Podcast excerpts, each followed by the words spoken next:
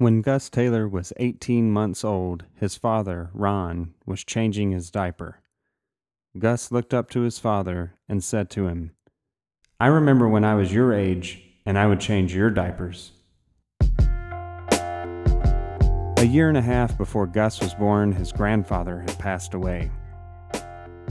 Gus was named after his grandfather. His full name is August, and his grandfather went by the nickname Augie. Not long after Gus learned to talk, he would say bizarre things to his parents.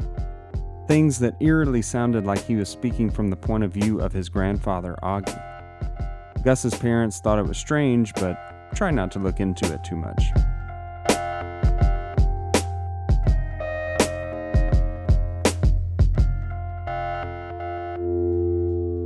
When Gus was around four years old, his grandmother on his father's side passed away. Gus's father then collected some of his mother's belongings from her home, and included in those belongings were old photo albums.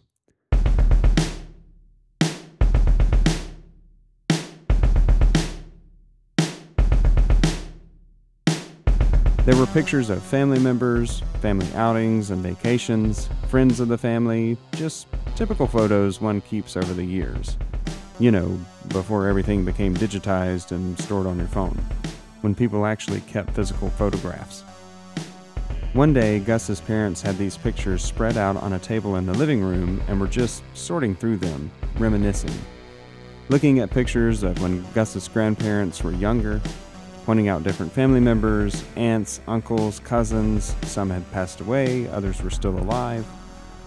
Gus was busy playing elsewhere in the house, but eventually he made his way into the living room.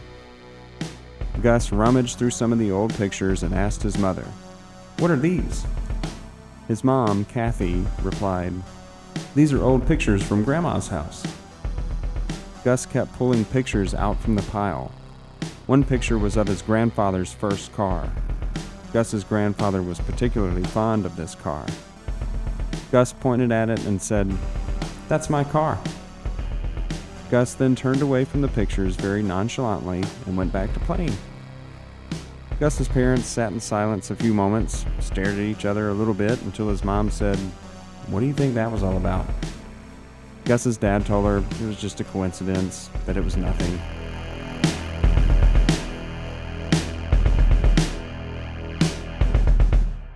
Gus's parents, Ron and Kathy, became increasingly intrigued by the things their son would say. Whenever they would talk about Gus's grandfather, Gus would say, You mean me? Sometimes the parents would reply with, No, not you. We're talking about your grandfather, Augie.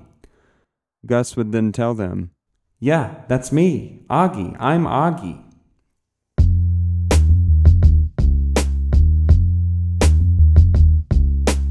Ron and Kathy didn't necessarily believe in reincarnation, probably never even really thought about it. Especially considering that Kathy's father was a Southern Baptist minister. Kathy's upbringing definitely did not teach her to believe in such things as past lives or reincarnation. Things like that were taboo. But her son Gus informed her that God gives you a card to come back to Earth. A concept very different from the Southern Baptist tradition. Trust me, I can attest to that. I was raised Southern Baptist myself. One day, Kathy showed Gus an old picture. It was Gus's grandfather's grade school class photo that included 16 other kids besides Gus's grandfather. Kathy didn't point out to Gus which kid was his grandfather, and she asked him, Do you notice anything about this picture? Without hesitation, Gus pointed to the boy that was his grandfather and stated, There I am.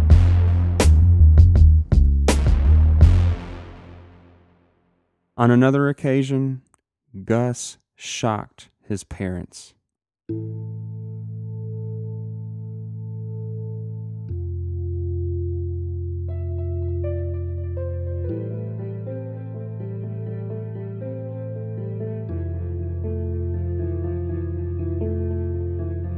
Gus and his mother were having a conversation about Gus's alleged past life memories, and his mother asked, Did you ever have any brothers or sisters growing up? She asked this in an attempt to possibly discredit her son's claim of being his own grandfather reincarnated. See, Gus's grandfather did have siblings growing up, but they weren't mentioned much around young Gus. Not only did Gus correctly tell his mother that yes, he indeed had brothers and sisters, but he also mentioned a very chilling detail that one of his sisters had died.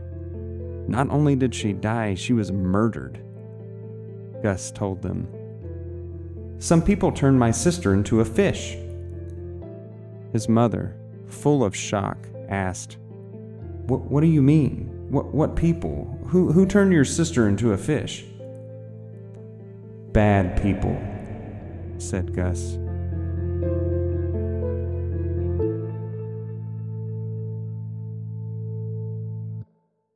Gus's father, Ron, was completely unnerved upon hearing this from Gus. It had only recently been revealed to Ron the circumstances of his aunt's death. Apparently, years and years ago, Augie's sister was murdered and her body was thrown into the San Francisco Bay.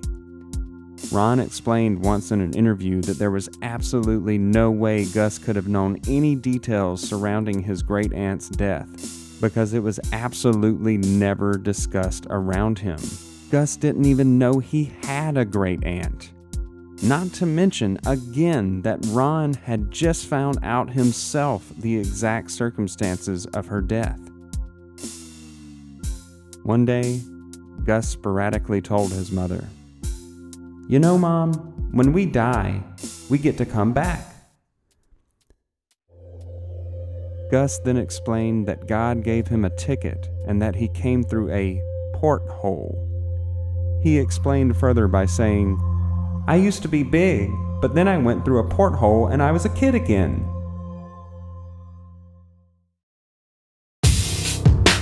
Welcome, welcome, welcome to another episode of Parasensory where today we're talking about reincarnation. I love this topic, it's so intriguing, and the stories are just amazing. So let's not waste any time, let's dive right in. As always, tune in and turn your frequency to the strange because it's time for another episode of Parasensory.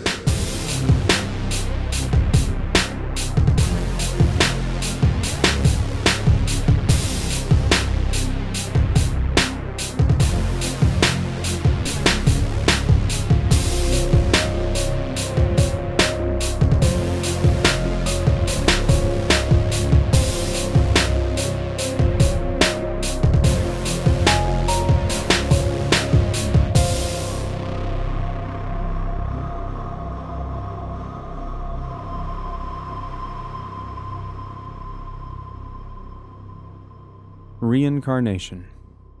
Defined as the rebirth of a soul in a new body, it's a very controversial subject, but many believe in it, and many true stories have been told that seemingly prove its existence.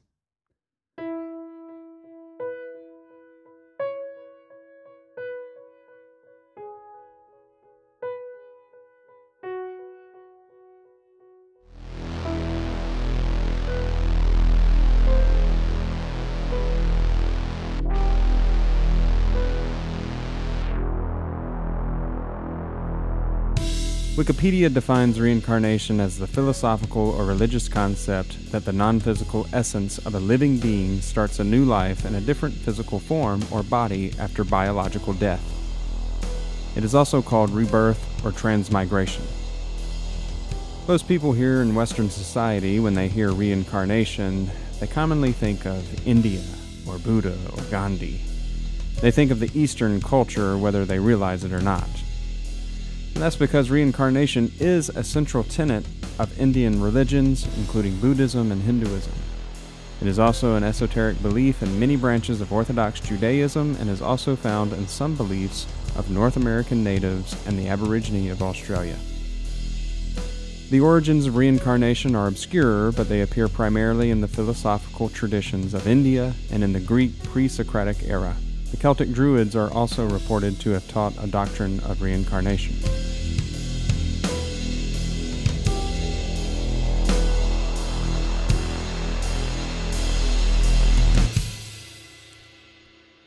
So, I wanted to start by describing some things about reincarnation, like the consistencies researchers have observed in many cases of alleged reincarnation. Those consistencies include a very similar description of the in between state of dying and being reborn, how fears and phobias, as well as physical signs like birthmarks or birth defects, relate to the supposed past life. Some people, especially children, displaying a special knowledge about things from their past life, knowledge of things they've never been taught or shouldn't know about. Many children and adults alike who claim to have memories of past lives undergo what's called past life regression therapy.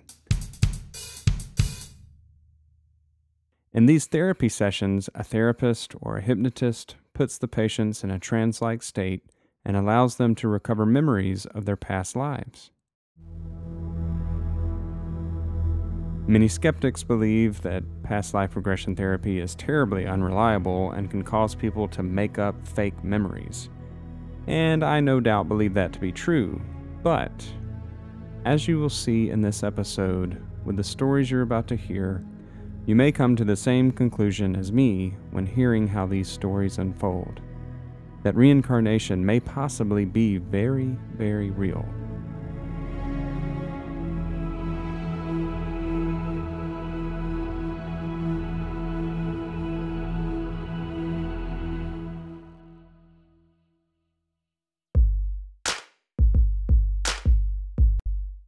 Some consistencies many people have when going through past life regression therapy is they speak of an in between state, the state between dying and being reborn, kind of like a, um, an afterlife experience or a near death experience.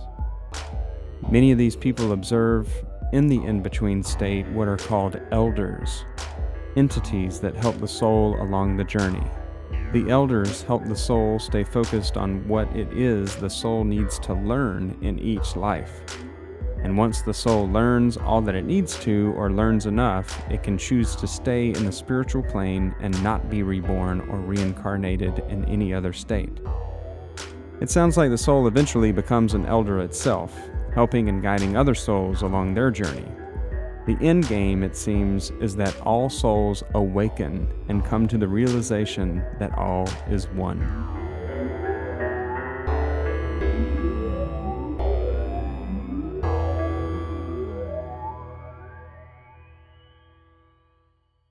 There is also consistency in the claim that while in the in between state, the soul chooses where, when, and what it reincarnates.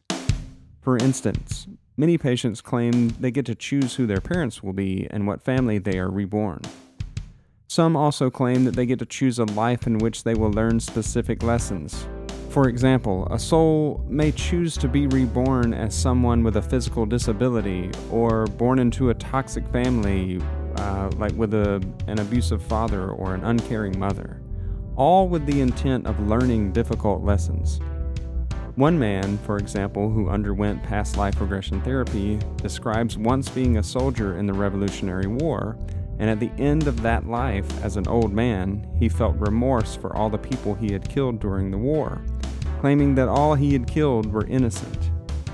So, for his next life, his soul chose to be reincarnated as a black man who lived during the 60s. He remembers being murdered by a group of racist men who murdered his wife and then shot him in the back of the head. It is important to note here that this man has a large red birthmark on the back of his head.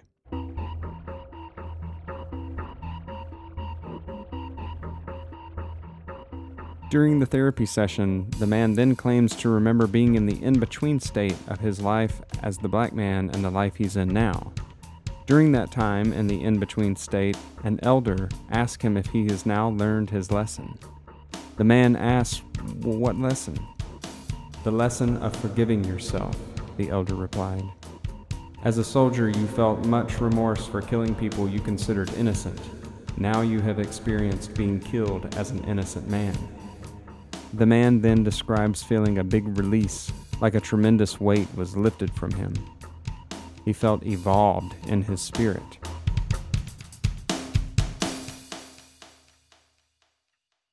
As for physical marks or defects, this man displays a great example. Again, in his past life, he was shot in the back of the head. Therefore, he has a birthmark on the back of his head. This is a very common consistency with many people who claim to have memories of a past life.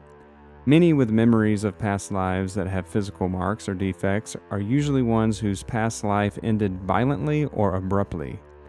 Many researchers believe this is why the memories are so prominent. Many also believe that this is where fears and phobias come from. For example, one young boy would cower each time a plane flew overhead. He would erupt with panic and scream and cry hysterically while trying to frantically find shelter from the plane. He later described the memories of a past life, saying he was shot and killed by an airplane. He said that he was a soldier and a plane had shot him to death while he was trying to run for safety during combat. As skeptical as you may be, and without any physical evidence of reincarnation, I believe it's still very difficult to disregard some of these claims. Are these people lying? Are they making these things up? If so, how do they know certain details about things they've never been taught? Surely, with the thousands, if not millions, of cases of alleged reincarnation, there must be a slither of truth. Or maybe not. Who knows? It's up to you to decide.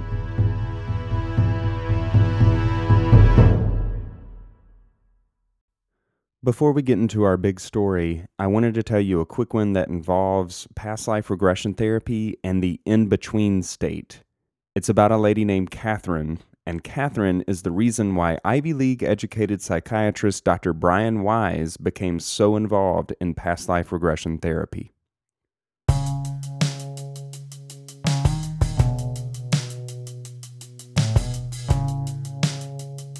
Catherine began seeing Dr. Weiss for anxiety and depression.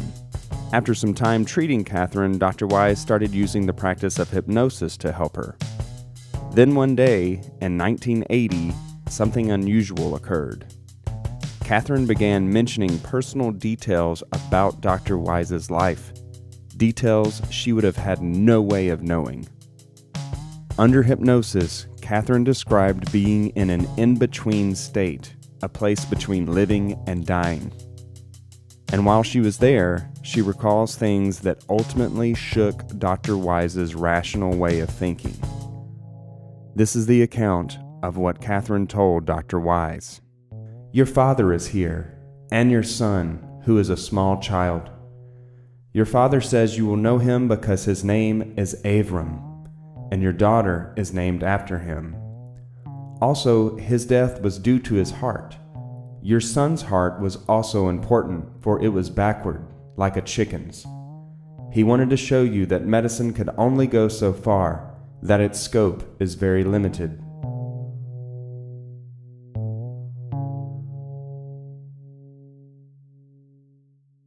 To say the least, Dr. Weiss was shocked. He said once in an interview, I thought to myself, what is this? How does she know this? My father never had an obituary. Our best friends didn't even know these details. Catherine indeed knew nothing about Dr. Weiss. The two never discussed anything about Dr. Weiss's personal life.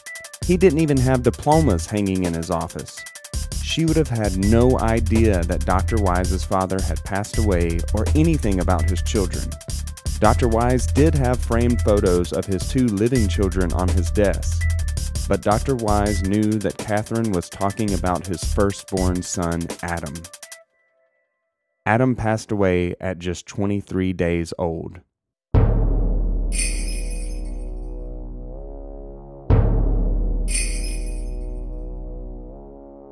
He was born with total anomalous pulmonary vein return.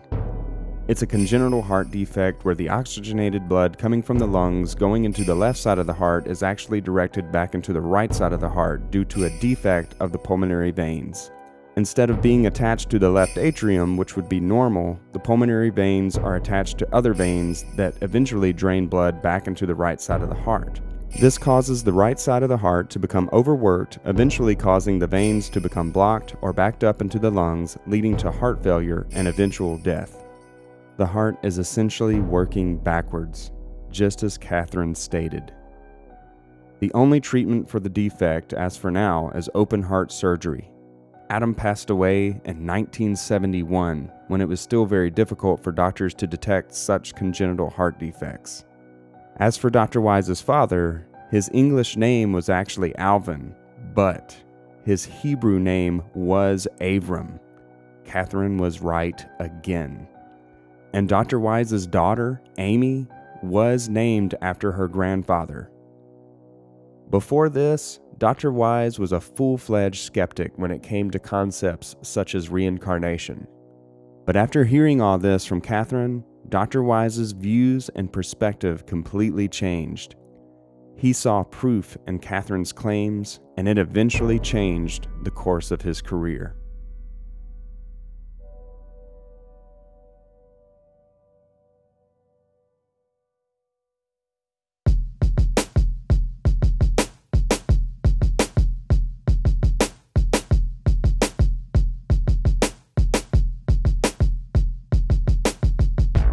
Nation is made up of about 800,000 to 1 million people worldwide. They are mainly found in Lebanon, Syria, Jordan, and Israel.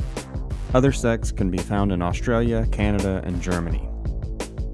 The Druze are not considered Christian or Muslim, but they do identify themselves as the believers of one God.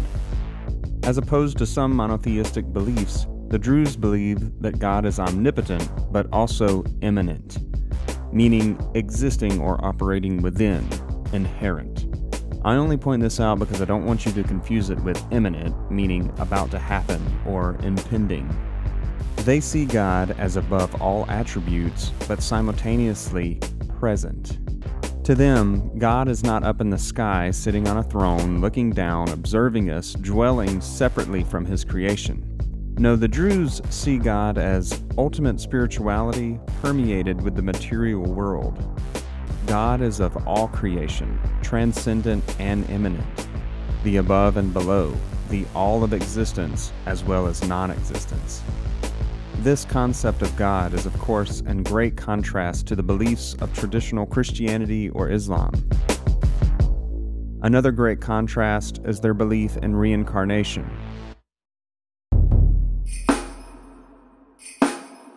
Reincarnation is a heavily centralized and rigid belief for the Druze.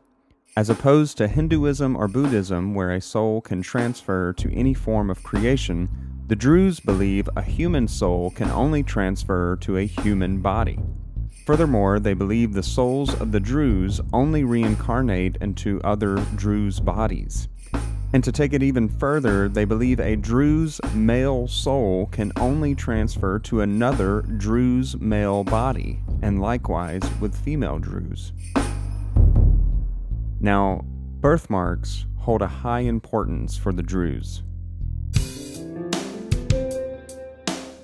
They believe birthmarks are actually death marks and that they could determine the cause of death in the life before there is a man by the name of Eli Lasch who has had an interesting journey going from being a medical doctor to a spiritual healer after he went through past life regression therapy and discovered his own past lives.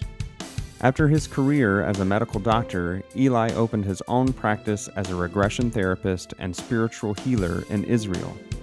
Dr. Lasch, of course, has many stories about reincarnation, all of which has helped him change his perspective on modern medicine. Now, I'm going to tell you a story about a little three year old Druze boy that Dr. Lasch got to meet. The boy claimed that he had been reincarnated and he had many interesting and revealing things to say about his past life.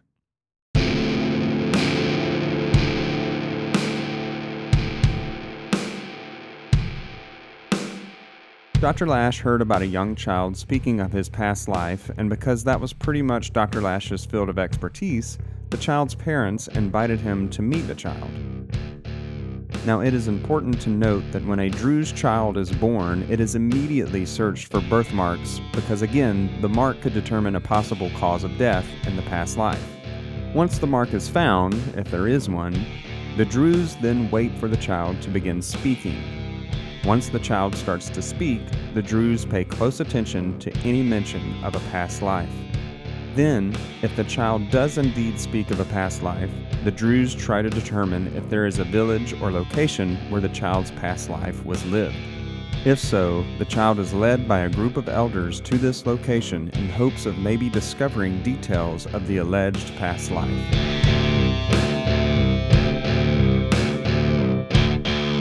In this particular case, this young boy, by the age of three, did speak of a past life, the location in which he lived that past life, and that he was murdered with an axe.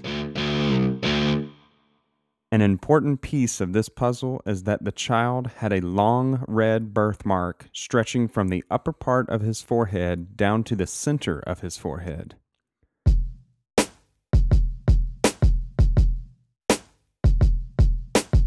After the discovery of this birthmark, a group of 15 men consisting of the boy's father, other relatives, several elders, and representatives of neighboring villages was formed. They were on a mission to discover the cause of the boy's death in his past life. Dr. Lasch was the only non Druze invited to tag along on this journey.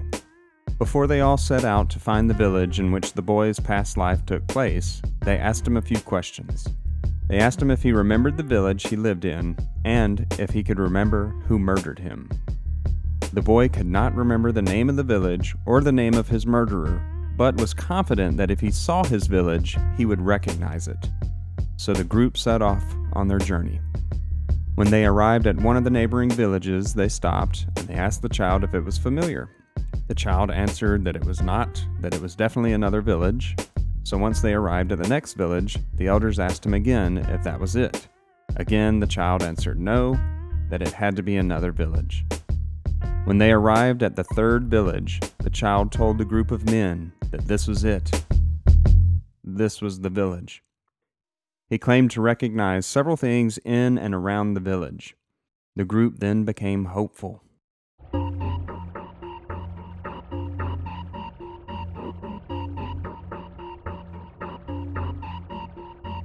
Along with arriving at the village, the child told the elders that he suddenly remembers the name of the village and the first and last name of his murderer. The child claimed to suddenly remember everything from his past life. The young child then led the group of men through the village like he knew exactly where he was going and brought them all to a house. By this time, many inquisitive people had joined the group and gathered around at the house. A man answered the door, and the child asked him if he was the man he remembered. The child called him by the first and last name he had suddenly remembered moments ago. The man confirmed that yes, that was indeed his name. The child then said to him, I used to be your neighbor. We had a fight and you killed me with an axe.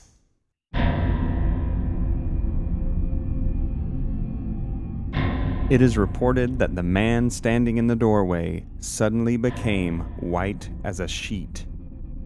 The child then said, I even know where you buried my body. The man was apprehended by the group, and they were all then led to a nearby field by the young boy. The child stopped in front of a big pile of stones and stated, He buried my body under these stones. The group of men immediately started removing the stones from the pile. One by one, stones were thrown aside, each man discarding each stone more frantically than the last, until finally with all the stones removed. Nothing was there. I'm just kidding. They discovered the skeletal remains of a grown man dressed in the clothes of a farmer. And clearly visible was a split in the front of the skull, precisely where the young boy's birthmark is located. The boy also pointed to another part of the field and told everyone that that was where the axe was buried. The men didn't have to dig for very long before they were able to extract an axe from underneath the dirt. Everyone the boy's father and relatives, the elders, village representatives, and others who gathered in pure intrigue all surrounded and stared at the man the boy pointed out as his murderer in his life before. And the man confessed. He confessed his crime he confessed that he did, in fact, murder his neighbor. he confessed that everything the boy said was true.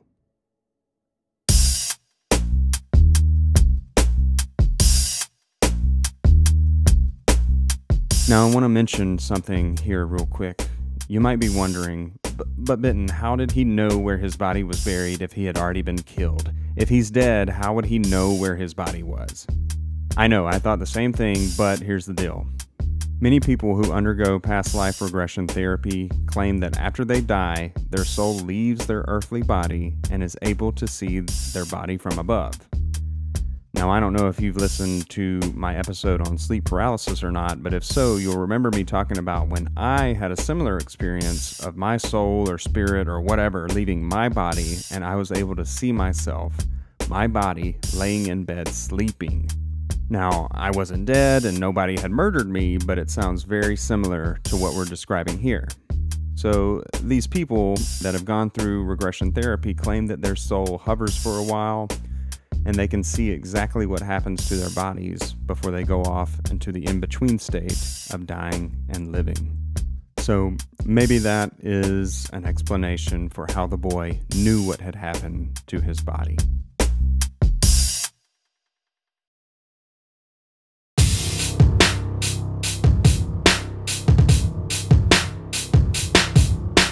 All right, guys, that's it. Thank you so, so much for joining me yet again for another episode. Thank you so much for your support. Guys, if you like the show and you want it to continue and you're feeling mighty generous, you can go to my Instagram page at parasensory.podcast or you can go to anchor.fm slash parasensory and there is a button that says support. By clicking support, you have the option of making a donation as low as 99 cents a month. 99 cents a month. If you choose to do so, I want to thank you in advance. And if you choose to make a monthly donation and later on you feel like, nah, I don't want to support this dude anymore, then you should be able to cancel your monthly donation at any time. No pressure. I only mention this because this podcast and its production is funded 100% by me, myself, and I. So any help I can get is greatly appreciated. Um, it would also help uh, to crank these episodes out faster. I know it's been like three or four weeks since the last episode, so any kind of support helps me greatly. So, again, thank you in advance. So, what do you think about reincarnation? Personally, I don't think there's any getting around these claims. I think it's true, but ultimately, I have no idea because if I have experienced death, I don't remember it. I do feel a pull to certain things, places, and even people, like a strange familiarity. Uh, and sometimes that makes me think that maybe those are things that have something to do with my past lives. But who knows? I love the subject nonetheless. Thanks again for tuning in, guys. Email me at parasensorypodcast at gmail.com. I want to hear your stories. Uh, let me feature you. Come on, let's do this. Um, I'm hoping to have um, a website up soon, but until then, just look out for the next episode, guys. Until next time, keep it strange, and remember, there's more to this world than what we see.